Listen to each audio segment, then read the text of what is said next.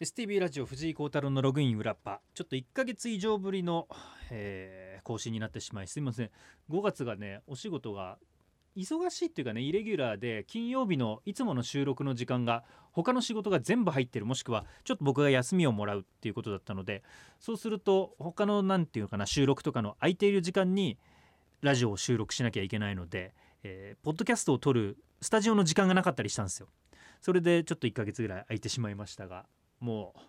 来週はドキドキフードパークの STB ラジオ、えつか夜パのイベントということで今週ぐらいはやっとかないとなっていうので仕方なく更新し そんなことない。仕方なくない。です喋りたいことはたくさんあった。まああの先週今週とオープニングトークで喋りましたけれどもね。僕は一旦日本に絶望してましたよ。財布を落としてまあ結構な大金が入ってたんですその時。振り込みしようと思って。で気をつけてたのに落としました。うわーもうなんだこれと。で普段の酔っ払ってる時とかだったらまあそれは自分が悪いとかね思うんですけど全然そうじゃない時にしかも今日はお財布に多めに入ってるから気をつけようって思ってる日に落としたんです。そしたらどなたかが拾ってくれてでそれをその多分拾ったところの目の前がコンビニエンスストアだったのでコンビニの人にもしかしたらお客さんが落としたかもしれませんって言ったんだと思うんですけど多分渡してくれてでそのコンビニの店員さんが見て、まあ、中身はか、ね、最低限確認した中で僕ってのにたまたま気づいてくれたそうで会社まで届けてくれたって。しかもお礼はいりませんと。いやいやいやそういうわけにはいかんでしょうと。だまあね届けてくれたお店はやっぱり会社としてもちゃんとメモしてたので聞いて僕はお菓子を持っていきでも拾ってくださった方が残念ながら見つからなかったんですよね。本当に財布落として思うのはまあ結構な大金入ってたから痛いよ超。だけど現金はいいんだもうと。他のカードとか免許証とか手稲まで行かなきゃいけないんだよとかいろんなこと考えてそれさえ戻ってくれば現金は全部あげるぐらいの気持ちで一旦いるからさ。だからもうお礼も本当にしたいんだけどちょっとそれができないのがね僕の中で心残り。いやその間にさやっぱ調べるんですよ。いろいろネットで。財布拾ったらとかだったらもあれですけど財布何日経過で出てくる確率とか。財布1週間とか、まあ、まあそういうのでワードで調べるとやっぱ同じので調べてる人がたくさんいるようでズバーッと出てくるんです。そしたら日本あ東京では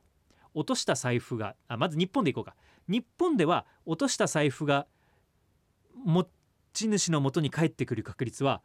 64%です。ただこれはえっ、とその日か次の日ぐらいに出てくることが多くて日が経つごとに確率はどんどん下がっていきますみたいな。だからうわーもうな3日経ったしなとかね。あの落とした拾った方がいつ拾ったかとかあのお店にいつ届いたかっていうのは僕はちょっと詳しくは分からないのでどういう経緯になってるのかはあれなんですけどまあ僕のところにはあの確認する限りは全部綺麗な状態で戻ってきたっていうのはあるでそれで調べて60何パーセント。ただ東京では82%みたいな僕が調べたページのデータではマジかと。で、えー、とアメリカニューヨークでは10%にも満た満ちませんみたいな。日本ってめちゃくちゃ治安いいんだな。にもかかわらず俺の出てこないってことは俺相当運が悪いんだねと。でそしかもその大金を持ってる時に限って落とすこれどんな確率を引いてんのよっていうふうに思ったりなんだりして過ごしてで最後にもう諦めて保険証の再発行をしようと思って人事に行ってうちの会社のね「すいませんちょっと保険証をなくしてしまいました」っつったら人事部の人も「あれやっちゃった!」みたいななんかちょっと軽いノリって言ったらあれですけれどもまあなんていうのかな僕の気を落とさせないようにあえて努めて明るくしてくれたのかもしれないけどって言って「いやすいませんそうなんです。落としてしまいました」みたいなことを言ってたら後ろからあの総務部の人が声かけてくれて「藤井さんあのその件なんですが」って言われて。でもその件なんですがって言われても僕はなんか財布とつながらない総務の人が話しかけてくるってから「えん?」みたいな怪げな顔したんです。そしたら次の一言で「今さっき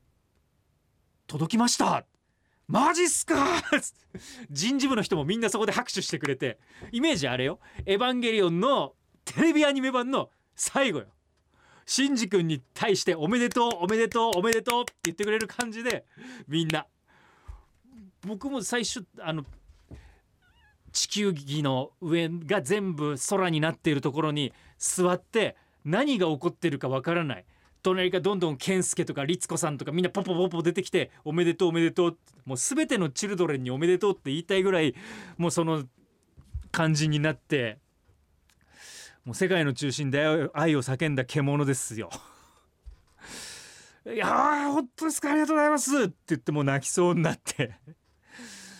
で一応なんか確認してもらってで中確認「いやだ大丈夫です」って「いやありがとうございます」って言ってでそこでまあ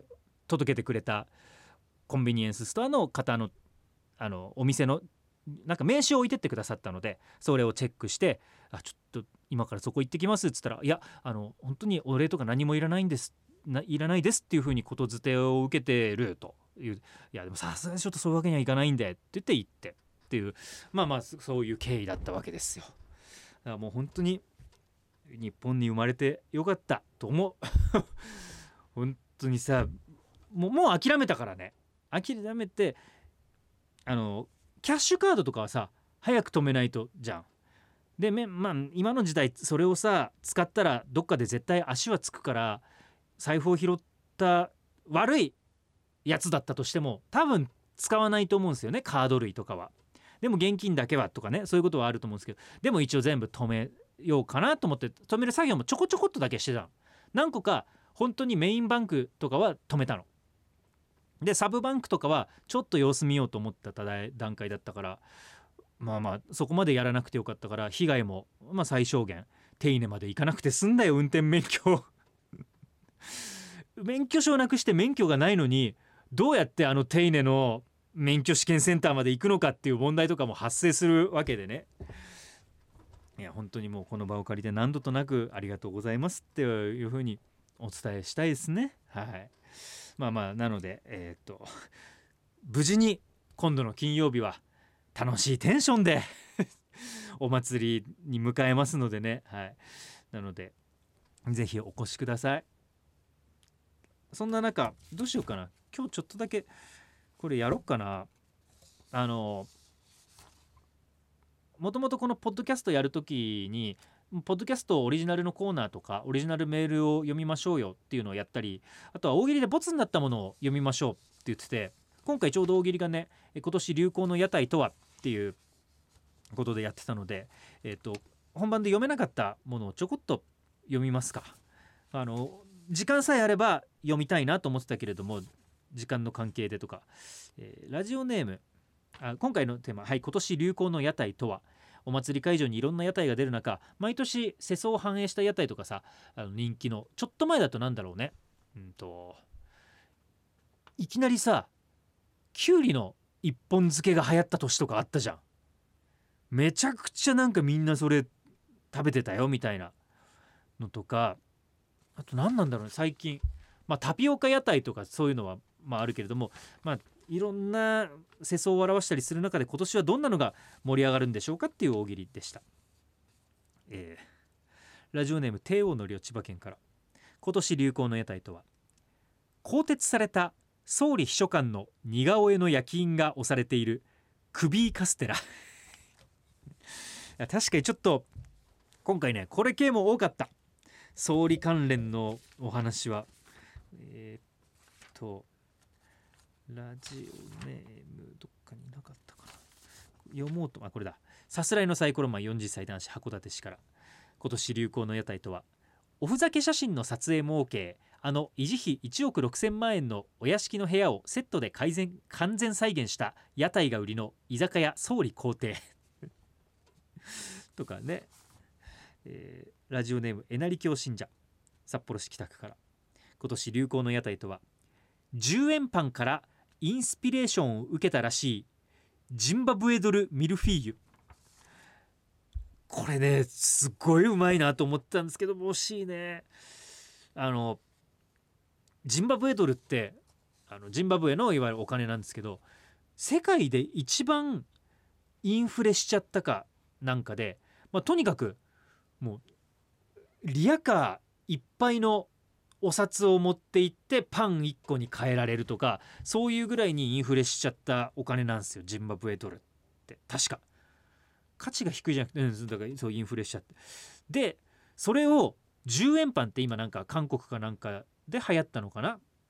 でそれが日本でも流行りになって10円の形をしたパン。10円で買えるパンじゃないんですよ。10円の形をしたパンなんですけどそれに合わせてジンバブエドルミルフィーユにするっていうね。ミルフィーユってあれ何層にも何層にも重ねるでしょ。うだからあのペラペラのお札を何層にも何層にもインフレしてるから重ねて重ねて重ねてっていうミルフィーユ。めちゃくちゃうまいなと思ったんですけれどもここまで説明する時間がなかったんです。もうあと5分放送時間が長かったら読んだ。っていうのとかね。東京都10万27歳女性転校生は子作り名人。今年流行の屋台とはかんぴょう寒天柑橘類寒ぶり乾燥わかめ関東風カニ玉寒油ドロップが乗っている。藤井聡太プロデュース。七冠きしめん。藤井聡太関連とか将棋の駒の形をした人形焼きみたいなのはちょっと流行るかもしれないですね。ラジオネームただのファン。今年流行の屋台とは通常のうちわより小さいエスコンうちわ。特例で認められた優しい世界とかね。ハエトリ紙札幌市ティネク。タピオカミルクティーの屋台では事務所総出で営業中。とか。まあまあこういうのがたくさん来たんですけれどもこれを押しのけて。別にどっちが面白いっていうのはそのタイミング次第なんですけど収録の段階で僕の金銭に触れたのが、えー、本番で読まれてますのでぜひタイムフリーで聞いてみてください。じゃあちょっとツイキャスも久々にやりますかっていうか実はね今日今これ収録してるのが11時45分前なんですけど9時45分ぐらいにも一発僕はねあのツイキャスやってるんですよ。っていうのはドキドキフードパークの夜パオフ会で使うコスプレ衣装の制作をしてるところからやったんです。毎年段ボールを使ってねコスプレ衣装作ってるんですけれども。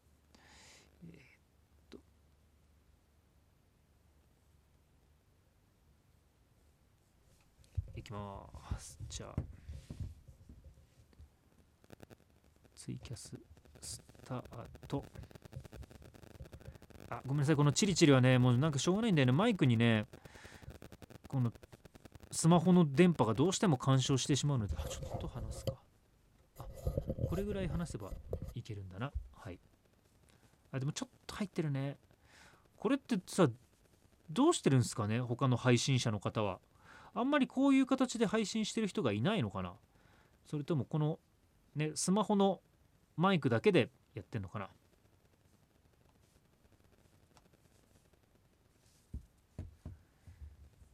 し。あでもそう考えたら今から2時間前に一旦キャスをやった時はね今より見てる人が多かった。今まあつけたばっかりなのでちょっとずつありがたいことに増えてる過程なんですけど10時前なんて全然人見てくれないかなと思ってやったんですけども2桁ぐらいはやっぱはいあの見る方いたのでねありがたい。えー、沢中祝辞2度目ましてはい。北斗。段ボール足りました？あなんか運送会社で働いてるから段ボールあげますよみたいな。言ってくれた。ありがたいね。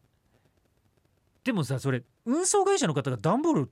あげていいのかな？業務上横領とかになっちゃわないのかな？それとももう廃棄する予定のものがあるからそれだったらいいですよっていうことなのかな？まあまあどっちにしてももらってないので大丈夫です。あ北斗ゴミですのでやっぱそういうもんなんだね。再利用されるならっていう、えー、金剛提督休憩時間で見られる。はいありがとうございます。わざわざそんな休憩の時に。万蔵お疲れ様です。大丈夫ですよ。僕は今日はもうほとんど段ボール製作をしてただけなのでそんなに疲れてない。危な。今僕の手元に今年のコスプレのキーとなるアイテムがあって これが映るところだった。これ映ったらねもう一発で分かりますからね。危ない危ない。毎年何て言うのかな。世相を反映したとかその時流行ってるもののコスプレもしくは、まあ、みんなが分かるアニメ作品のコスプレっていうのを段ボールで作ってるんです。去年で言ったら「新ウルトラマン」やったんですよ。で去年はちょっとあのカズさんもゲストにいなかったので僕一人だけ。で3年ぶりだったからそんなに難しいことはできないな。まださあの会社もそんなに居残りしてあの会社にいないでくださいっていう時期でもあったし。なるべく早く帰れる人は帰ってリモートワークとか人との接触を減らしましょうっていう時期だったのでそんなにたくさんできなかったんですよ。なので今年は久しぶりにちゃんとそしてカズさんの分まであの作ろうと思ってますので今後で言うと今年は有給休暇を使って全日程行くしもう来週が楽しみすぎる。あの僕らでも全部行かないんだよっていう。でもまあありがたいですね。そんだけ来てくれるっていうのは。でも行けるんだったら僕も行きたいな。最初の2日間は何にも仕事がないので。ああと今天気どうなんですかね。今発生した台風3号はさすがになんかルート的にもちょっと本州とかね列島直撃ルートは避けられそうな感じで今朝はなってましたけどあとなんつうのかな。期間的なことでも大丈夫ですよね。僕のスマホのねお天気予報では金曜日。曇り晴れになってますよ。雨の確率20%気温はなんと最低気温が15度。最高気温24度。と非常に過ごしやすい。でその前後を見てもね来週は水曜日が30%で一番降水確率が高いけど木曜日20金曜日20土曜日20日曜日10だから天気がまあなん早く移動してきて前倒しになっても雨の可能性はそんなに今のところはなさそう。だけども関東とかも梅雨入りしたから何がどうなるか分かんないですけどね。去年雨降った？若干ふなんかなん足濡れたの去年か。なんかすごいびしょびしょになったのさ。去年は若干雨降ったんですね。そうだ。じゃあしかもなんか直前まで結構な降り方だったけど僕らのステージになって一瞬止んでいけるぞって言ったら本番中にまた降り方強くなってきたとかだと。だって僕あれですもん。去年の登場前の工場で「新ウルトラマン」だったからあの米津玄師さんのね M87 を流しながら「新ウルトラマン」のセリフみたいなことを言って出たんですけどその中で山本浩二さんが「五越同州私の好きな言葉です」とかいうのが流行ってたんです流行ってたつかあのメフィラス星人の言葉メフィラス言語っていうのでやっててえっ、とあとなんだっけ「五越同州私の好きな言葉です」あとなんかやられたらやり返すみたいな言葉もあったんですよね。私の苦手な言葉ですみたいな。だから僕もなんかいろんな4文字熟語であの野球延長苦手な言葉ですとかなんか言って一番最後に雨天決行私の好きな言葉です夜パオフ会スタートって言ってなんか雨をいじりながら出てったっていうのを思い出しました。そうだ。あはははいやもう1年前何もかもがみんな懐かしいになってますけど今年はその懐かしいを超えて楽しいにしていきますのでぜひ遊びに来てください。あとまああのツイッターとかでもそういう日程つぶやいてるのでぜひあの拡散をしてください。あのこの日これがあるらしいよとかアニソン好き仲間がいたらあの久々にこういう声出しもできるので声出ししていいんですよね。はい。まあ屋外ですしね。できるのであの他の人の迷惑にならない限りとかもちろんあの声出ししていいんですけれどもその中でいやそういうの嫌だなって思う人が会場にいるのは僕は全然いいと思うんです。だから周りの人のことも気遣ってあげてなんかちょっとあこの人そういうの苦手そうかなと思ったらその人にどけって思うのではなく自分がちょっと離れたところに行って声出すとかあそれも全然強制じゃないよ。じゃないけどなんか全部が全部思いやりでやってくれるとありがたいかな。それは別に声が出る前からさあの僕らのイベントはその場で飛び跳ねていいよとか踊っていいよって言ってるんですけどそれも周りの人の迷惑にならない範囲でやってくださいっていうのにみんなずっと協力してくれてたので一緒にやってくれると思うんです。うん、金剛提督もうおたげなどの踊る準備コールサイリウムなど準備は整いつつある。これ僕言ったらカズさんやりづらくなるのかな。絶対あの曲はやるでしょうっていう曲があるんです。でこれを覚えてったら絶対みんな楽しいでしょうっていう曲。ベターだから言ってもいいかな。言わない方がいい。言わない方がでも言ってみんなで練習してった方がいいと思うんですよね。って思うんですけどその場でそのま周りの人の真似しながらやるの無理だよあれ。だってまあ、じゃあ何かは言わないっすよ。でもこの曲は多分やるだろうっていう曲なんですけどめちゃくちゃおたげを打つんですよ。であのまあドキドキの舞台だったら目の前にはあのいろんな世代の方が来るので椅子もあるんですけど椅子に座った上でおたげ打ったりしてるんですよ。赤ちゃんが。これでこれで大体わかるでしょ。これぐらいの言い方にしときますけどあれやるでしょ。きっと。であのここれをめっちゃ覚えてったら絶対楽しいと思うんです。壮観だと思うんですよ。うんこれ今年でやらないことあるのかなって思うぐらいやりそうだとは思うんですよ。あのこのね聞いてる方も今僕がぼやかしたってことは大体分かってるとは思うんですがあのなんとなくぼやかしつつ出てきたらああやっぱりっていう。これ僕あのまだカズさんと何にも僕は連絡は取ってないです。なのでうんあのやるかどうかは分かんないし、まあ、全然やらないかもしんない。カズさんは例えばなんかそんな何かめちゃくちゃ流行ってるのじゃないのでもあの超盛り上がるのをたくさん持ってきてくれるし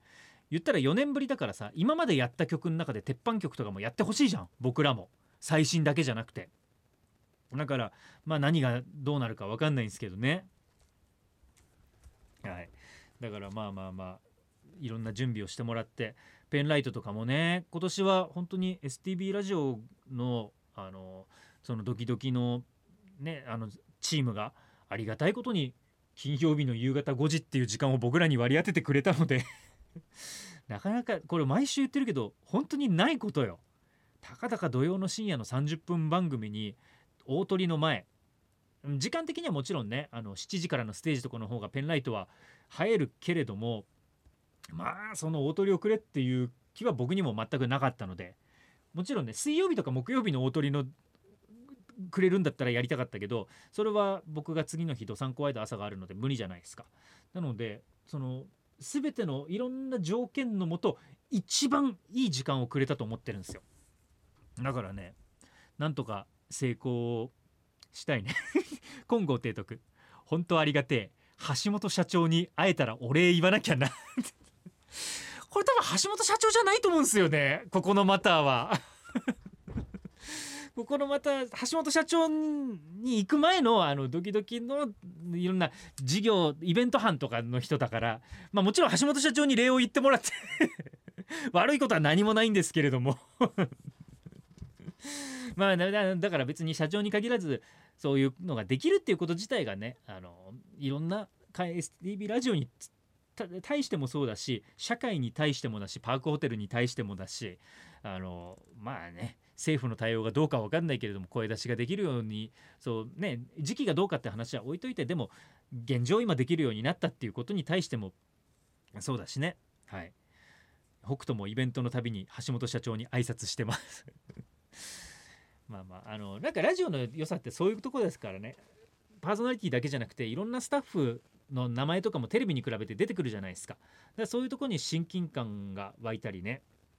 するところがありますので。えー、ぜひあの小林大輔さんにも挨拶をしていただいて。平山大作さんにもぜひ。いろんな人への挨拶回りをもうよるあの礼儀正しく頼むぜ。あとああともう一個あの挨拶とともに大事なのは会場で CD の販売会あるよっていう。これね。これも挨拶以上に大事だと思いますのではい。ちょっといろんなところでもうダービーとかは終わったので安田記念も終わりましたけれども今度の土日に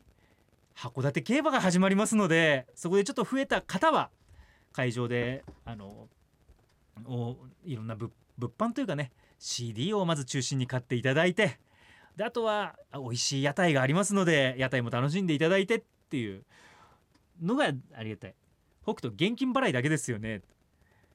ペイペイとか使えんの？いやわかんない。いやまず CD に関しては僕現金だと思います。で会場のいろんな各自治体のブースは分かんないね。それは自治体次第とかになるかと思いますので。うん。あと1個金剛帝とくというかね。今僕が函館競馬とか言いましたので言いますけれども、えー、この前安田記念。万馬券を取らせていただきます。いやって言ってもあの意外とつかなかったっていう。3連単っていう僕はあの1着2着3着っていうのを順々に当てるものなのでえっと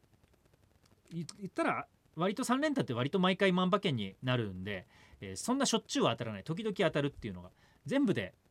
6,000円ぐらい買ってそれが1万4,000円になったので万馬券といってもプラスは8,000円ぐらいなんですけどもまあまあ良かったっす。ですダービーは外れてますもちろん。オークスも外れてます。ビクトリアマイルだけなんかちょっと当たったっていうぐらいなんですけれどもねまあやっぱりねちょっと高めにつくものは当たらないですねっていうのがまあまあありながらですけれどもいいんです。そういう楽しみ。はい。函館記念で増えた方は是非物販も。で増えないで別に地道にただ物販に行きたいんだっていう方も是非楽しんでみてください。そんな感じかな。じゃあちょうど時刻は12時にもうあとちょっと2分ぐらいでなるところなので、えー、イベントに向けてテンションの上がる放送を6月10 10日土曜日深夜11時半からの放送でやっておりますのでぜひ遊びに来てください。あまず聞いてもらってそしてイベント遊びに来てください。イベントに来られないという方はえっとね17日の放送にはちょっと間に合わないので16日がね金曜日にまず午前中に収録してから夕方のイベントなので17日には間に合わないので24日の放送で、えっと、イベントの模様はお送りできると思いますので来られないという方はそっちで雰囲気だけでも楽しんでください。じゃあえっとあとそうだお知らせとしては来週月曜日から木曜日のどっかの午前中でこのツイキャスになるのか STB ラジオの YouTube チャンネルになるのかわからないですけど、えー、コスプレ制作風景の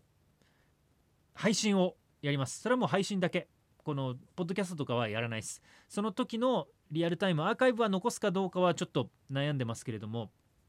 うん。えっとそれをやりますのでぜひそれもまあ時間があったら見てください。まあ一応それいついつやる予定ですってのはツイッターで告知をしようと思います。であとこの今日15分喋ったツイキャスの前にも、えー、15分近く134分えーと、ポッドキャストとラジオクラウド専用のものを喋ってそれをまとめてこのツイキャストまとめて配信しておりますのでぜひポッドキャストもお聴きください。じゃあまた来週そして明日ログアウト。